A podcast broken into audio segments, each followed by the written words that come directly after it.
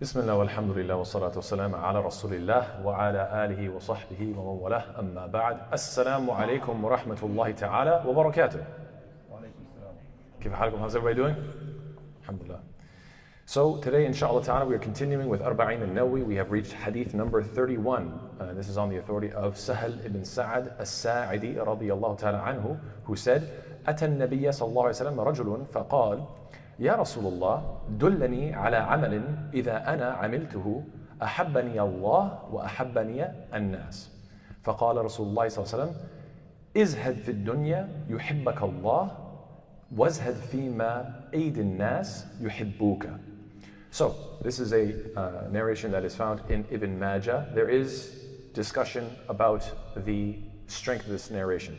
It seems that Al Albani did consider it, rahimullah, authentic. At the same time, though, there are a number of scholars that analyzed, I think, more than five different turuq, different chains of narration, and in each one they said this one is weak, this one is weak, and so ultimately there is weakness in it. So basically, there is discussion about uh, how authentic the wording is. We can't say uh, with, with, with full, full certainty. Uh, however, uh, Alhamdulillah, the good thing is that the wording of it, the matan, the, the text itself, is not really um, something that is, uh, uh, uh let's say, con- contentious or that it contradicts anything. Really, it's just encouragement towards something that we already know, which is good, which is zuhud. So, Alhamdulillah, we can still take a look at it as long as we understand that there is some weakness in the chain. So, what is the meaning of the hadith? That a man came to the Prophet ﷺ and said, O Messenger of Allah, show me a deed which, if I do it, Allah will love me and the people will love me. And then the Prophet ﷺ said, Be indifferent to this world and Allah will love you. Be indifferent to what is in people's hands and they will love you. So now the key word, the operative term right here that really needs a lot of attention is the word uh, izhad or wazhad. What does zuhud mean? What is it to be a zahid? How can we all become zuhad or zahidun? So this is the question. Uh, this, this, this root letter of uh, zay, ha, and dal. What is it representing? Um, well, first and foremost, we should talk about what it doesn't represent uh, uh, because there are certain terms it gets translated to. Sometimes it gets translated as asceticism. It could also be translated as stoicism. And both of these ideas are quite close to the concept of zuhud. But so first, let's just explore those two terms, and then we're going to get into zuhud itself, inshallah ta'ala. So the term asceticism in English means what? It means to rid oneself of worldly pleasures, focusing on thinking, particularly for religious or spiritual purposes. So an ascetic, somebody who practices asceticism, is somebody who gets rid of all type of worldly pleasures and just focuses on spirituality. He doesn't want to indulge in worldly pleasures. That is the objective of uh, asceticism. Another definition is uh, severe self discipline and avoidance of all forms of indulgence, typically for religious reasons. This is what asceticism is. Now, does this represent zuhud? Not necessarily. It's close, but not necessarily. Because this is closer to rahbaniyah. Rahbaniya is something which means like monasticism and asceticism, this idea of becoming a monk and completely detaching from the dunya, living in like a cave and just cu- cutting yourself off from any sort of you know uh, marriage or even good food, like you just live off the very basics. This is something that Allah Ta'ala actually criticizes in the Quran when Allah Ta'ala says, وَرَهْبَانِيَةً ورهبانية تدعوها ما كتبنا ما كتبناها عليهم إلا ابتغاء رضوان الله فما رعوها حق رعايتها فآتينا الذين آمنوا منهم أجرهم وكثير منهم فاسقون. Allah says, and monasticism, which they innovated or invented, we did not prescribe it for them except that they did so seeking by Allah's approval, but they did not observe it with due observance. And so this ayah is talking about the Christians. Some of them, they took this idea of getting rid of the dunya, getting rid of any sort of worldly pleasure, they took it to an extreme and they adopted this rahabaniya or uh, uh, extreme asceticism or monasticism. Now, Stoicism is another concept which basically is defined as the endurance of pain or hardship without dis- the display of feelings or complaint. Again, it's kind of similar in nature. To be a Stoic, this is the, what the Greeks they invented. So you see that in different cultures, you know, the Christians had one attempt at monasticism, and then you have the Greeks that are inventing Stoicism, and all of them are sort of revolving around this concept, very close to the concept of Zuhud. So it's really quite fascinating. So Stoicism, I actually just finished reading a book on Stoicism, uh, uh which was uh, really interesting to me. It was called The Obstacle is the Way. The Obstacle is the Way by uh, Ryan Holiday. It was actually quite a good book. I actually recommend it. And it's just talking about uh, being a person who is not emotionally affected by good or bad. You just keep going towards your goals, and you're not somebody who is so emotionally, uh, uh, uh, you know, swayed by either good or bad news. You just keep stay focused, and you learn to control your emotions and see problems for what they are. Not that they're so big that they're going to defeat you, etc. You have to really put things into context. So. Uh, this reminds me of, uh, in the Western context, there's something that's very popularly known as the serenity prayer. The serenity prayer is very famously God, grant me the serenity to accept the things I cannot change the courage to change the things I can, and the wisdom to know the difference. It's a very, very beautiful and very popular uh, prayer that you'll find in people's, you know, like in their homes and stuff. They'll have like a poster with the Serenity Prayer on the wall, and it's a beautiful concept. And uh, so, so these ideas are very popular in the Western world. Uh, you know, asceticism, or I should say that they're well known, asceticism and stoicism. But do they accurately represent zuhud particularly? Because the Prophet is telling us, is, is saying what? Become a zahid. So, what is zuhud particularly? Now that we have a general idea of other ideologies that are kind of close to it, but what is zuhud specifically? Zuhud means that you're content with little, but not because you have low standards. Rather, it's the opposite. You have such high standards that running after short lived material possessions is a waste of your time. You want to have an impact on this world, you have great plans to make this world better, not for the sake of vanity, but rather for the sake of the worship of Allah, to connect with Allah Ta'ala. It is the opposite of materialism, but it doesn't mean that you don't have wealth. What it means is what? That maybe you have wealth or maybe you don't, but it doesn't affect you either way. Because wealth is not the goal and wealth is not in your ha- is, is not in your heart. It is something that, you know, if it comes, it comes. If it's not there, it's not there. But at the end of the day, money's not the factor. My goal is the akhirah. That's what I care about. I don't care about worldly pleasures. It's a waste of time. I mean, yeah, sure, of course, we're all human beings. We, are all going to have some sort of entertainment and fun and so forth and go on holidays. I'm not saying you have to be to the extreme, but you're not overly indulging in these things because they don't mean much to you. They're not that impressive to you because the dunya, you know, is nothing compared to the akhirah. And it's also very important to remember that there were very amongst, there were, there were, there were amongst the Sahaba some that were actually quite wealthy. Abu Bakr anhu, was wealthy. Uthman ibn Affan, anhu, uh, Abdurrahman ibn Auf, Talha, Zubair, etc. May Allah be pleased with them all. These Sahaba and many others were actually considered rich, but at the same time they were considered zuhad, people of zuhud, people of, uh, I'll just leave it as zuhad, I'm not going to translate it. So, Ibn al-Qayyim rahimahullah has a very nice definition. He says, متى كان المال في يدك وليس في قلبك ولم يضرك ولو كثر ولو كثر ومتى كان في قلبك ضرك ولو لم يكن في يدك منه شيء so he says, as long as wealth is in your hand and not in your heart, it will not harm you, even if the amount is great. But when it is in your heart, it will harm you, even if you don't even possess any of it. Some people are so materialistic, they don't even have money. They, they're, they're obsessed with money, they don't even have it. And other people, they have lots of money, but they're not obsessed with it. They just say, yeah, I mean, I'm wealthy, but I, I, this, is, this is just dunya. It's just money. It comes and goes, no problem. So he's saying, as long as it's not in your heart, it could be a lot in your hand or not in your hand, but you don't care either way. This is zuhud. And then he says, قيل لإمام أحمد أيكون أيكون الرجل زاهدا ومعه ألف دينار Is it possible that a man is considered a zahid and he has a thousand uh, dinar? قال نعم على شريطة ألا يفرح إذا زادت ولا يحزن إذا نقصت. He says, yes, a rich man can be considered a zahid if on one condition. What's the condition? if it goes up, it doesn't really affect him. He doesn't, he doesn't become super ecstatic. Okay, it went up, great, I became more wealthy. And if he loses money, it doesn't harm him either way. It, he doesn't feel affected by it. Why? It goes up, it goes down, it's in the hands of Allah. I know that Allah is going to do whatever He wills, and I accept Allah's decree.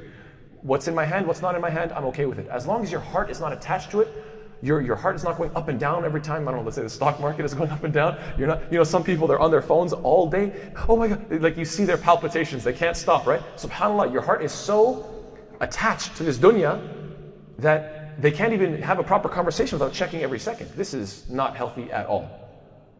So, the question is what makes us materialistic? Uh, well, materialism results from what? Low self esteem and high media consumption and a lack of intrinsic values. These are the three main things that will cause somebody to be materialistic. What do I mean by that? If you have low self esteem, then you want to buy your self esteem.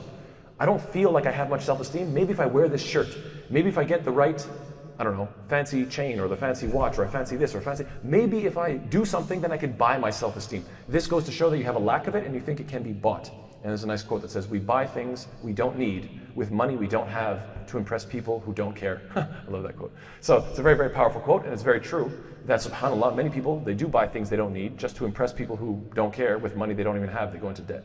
So may Allah protect, protect us. And intrinsic, when, when, you, when you are consuming media a lot and you're always seeing images of advertisement, it's going to have an effect on your mind and you're going to think this is where success, success lies. And furthermore, lack of intrinsic values, if you don't believe something, something strong, something that, that gives you core values, then subhanAllah, it's easy that shaitan plays with you. We all know the very famous quote from Malcolm X. He said, if you don't stand for something, you'll fall for anything. And I definitely think this is true when it comes to materialism. You don't stand for something, you don't have core intrinsic values. Therefore, when somebody says, buy this, and it'll complete you, buy this, and you'll be the best version of yourself. My product is going to make you you. It's going to make you the real version of you oh, well, finally, I need to be me. If I'm not me, I'm going to be lost. I need to buy that product. This is very weak minded people and people that uh, have a lack of intrinsic value. They don't realize that Allah says, that Allah is the one that honors you. He created you, and therefore you are honored through that. Uh, and subhanAllah, we see this all the time. You know, people feel like the way they are isn't enough. So if, I'm, if I don't have any intrinsic value from Allah Ta'ala, then what I am is never enough. So I need to change it with, I don't know, makeup or tattoos or rings or piercings or implants or plastic surgery or something. I need to add my value to myself to make myself valuable. This is uh, uh, very, very dangerous. We should have intrinsic values like Iman. So to get to the hadith more particularly, the hadith is the, the, the, the, the, rajul, the man who, the man who came to the Prophet what did he say? He says, how do I get Allah to love me? And he says, What? Don't, you know, have zuhud. Don't feel this obsession for this dunya. Why is this the case? Because you're supposed to remember, as an abd of Allah, as a slave of Allah, you weren't made for this world, the world was made for you. You're not meant to serve this world, this world is meant to serve you. But this world is only going to serve you when you use when you use this world to serve Allah subhanahu wa ta'ala. It's amazing that human beings end up worshipping the makhluk when they should be worshipping the khaliq. We as human beings, we shouldn't be worshiping the creation, we should be worshiping the creator. When we worship the creator, then the creation is going to serve us, inshallah ta'ala. That's the attitude that the believer has. And so, yes, it's saying be indifferent to this world, have zuhud, because you know it serves you, not vice versa. And then Allah will love you. Why? Because you serve Him and you don't serve the creation. And then the question of how do I get people to love me? And He says, Izhad fima aydin nas. Like, have zuhud, be indifferent to what is in the ha- people, uh, hands of the people. I'm sure we've all experienced this. I'm sure each and every single one of us has been in a situation where, subhanAllah, someone seems a little too curious, inappropriately curious, or interested in our possessions. Hey, uh, brother, is that, a, is that a new phone? You know, what type of phone is that? Is that the, is that the, the newest, latest one? How much, did, how much did it cost? Oh, really? When'd you get it? Where'd you get it? Oh, yeah? Did you get a deal? You paid full price? Really? And you're like, look, man, I'm getting a little uncomfortable here. You seem just a little too curious about my, you know, my car, my laptop, my, my you know, this happens. People are, and it makes people very uncomfortable. And the Prophet, the Prophet is telling us what? Enough of this. Let go. Have zuhud. Be indifferent towards the possessions of people. Why? Because the less you care about their possessions, the more you care about the person themselves. Right? You're not checking out and saying, is that a new uh, shirt or is that a new, uh, what is that? How much did you get that for? Instead of being so awkwardly curious about their personal matters, and instead of constantly evaluating them based on their material uh, uh, uh value or, or, or, or, you know, wealth, instead you're saying, How are you? It's good to see you. Are you okay? Is everything all right? I care about you, the person. What you're wearing? Yeah, you got a nice shirt on. I don't care. That's not, that's not, you know, it's nice.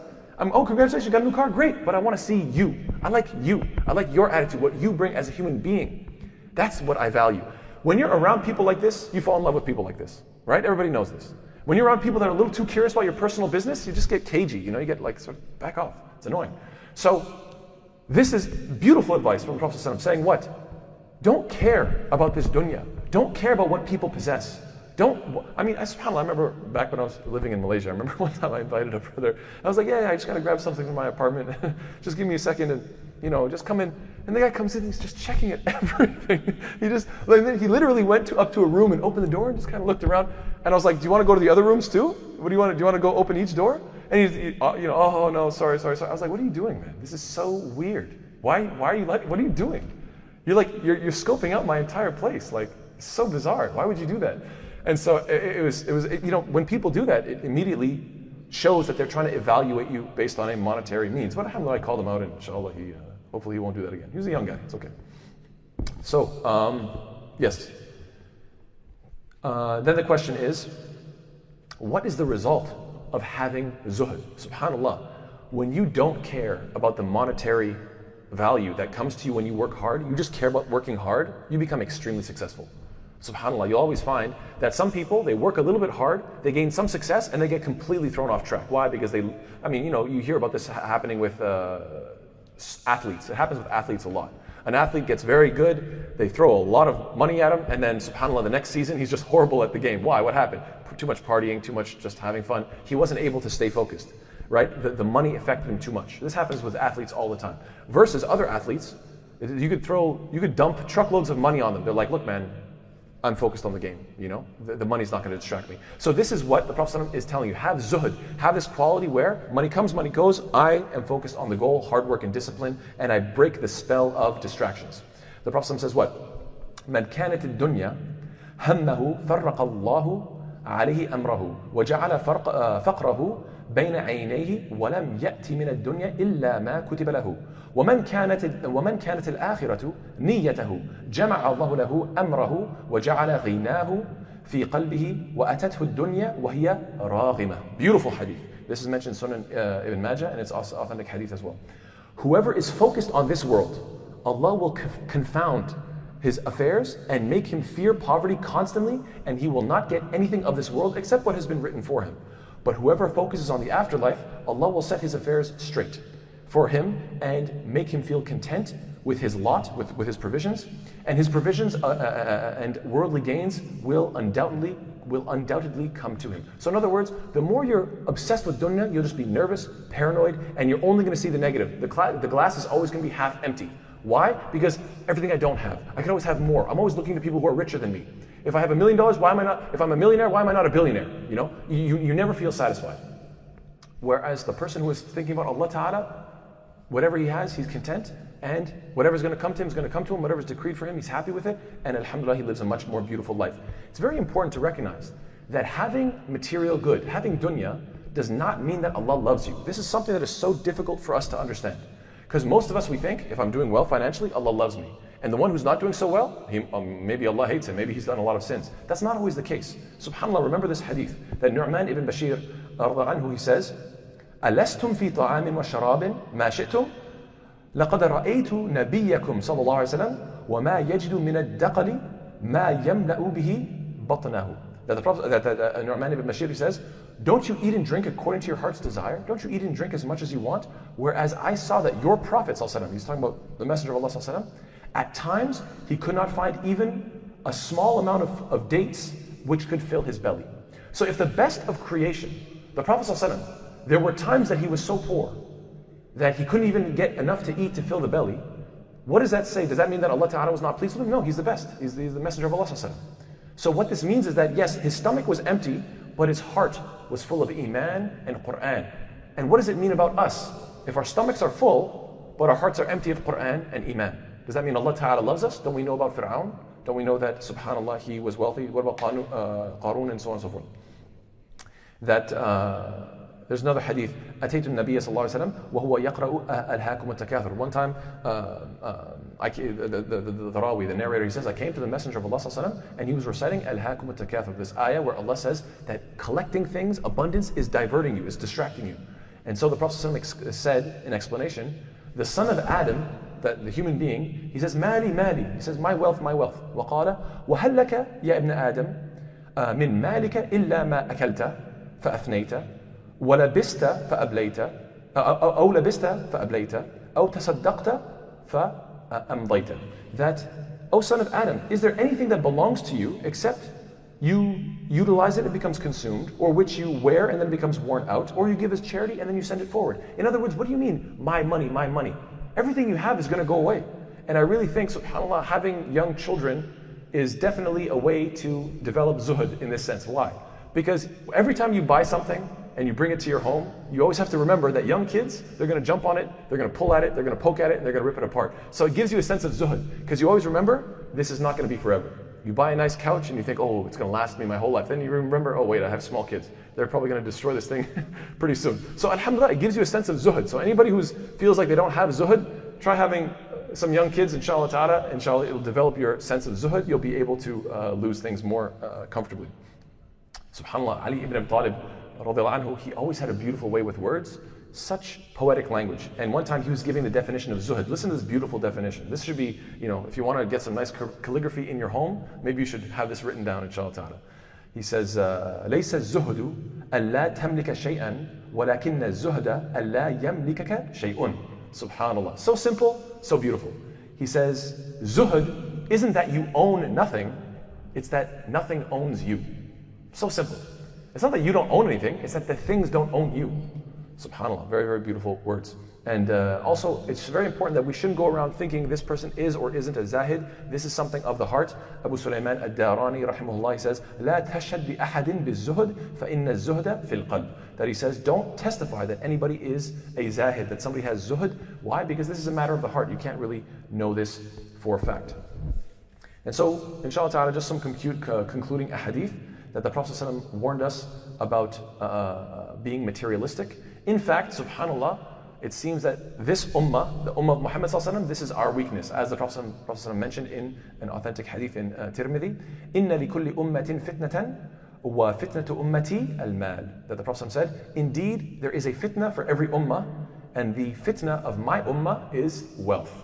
So it seems that subhanAllah, when it comes to all the different fitan, when it comes to all the different tests and trials and tribulations, the thing that this ummah has the hardest time with is what?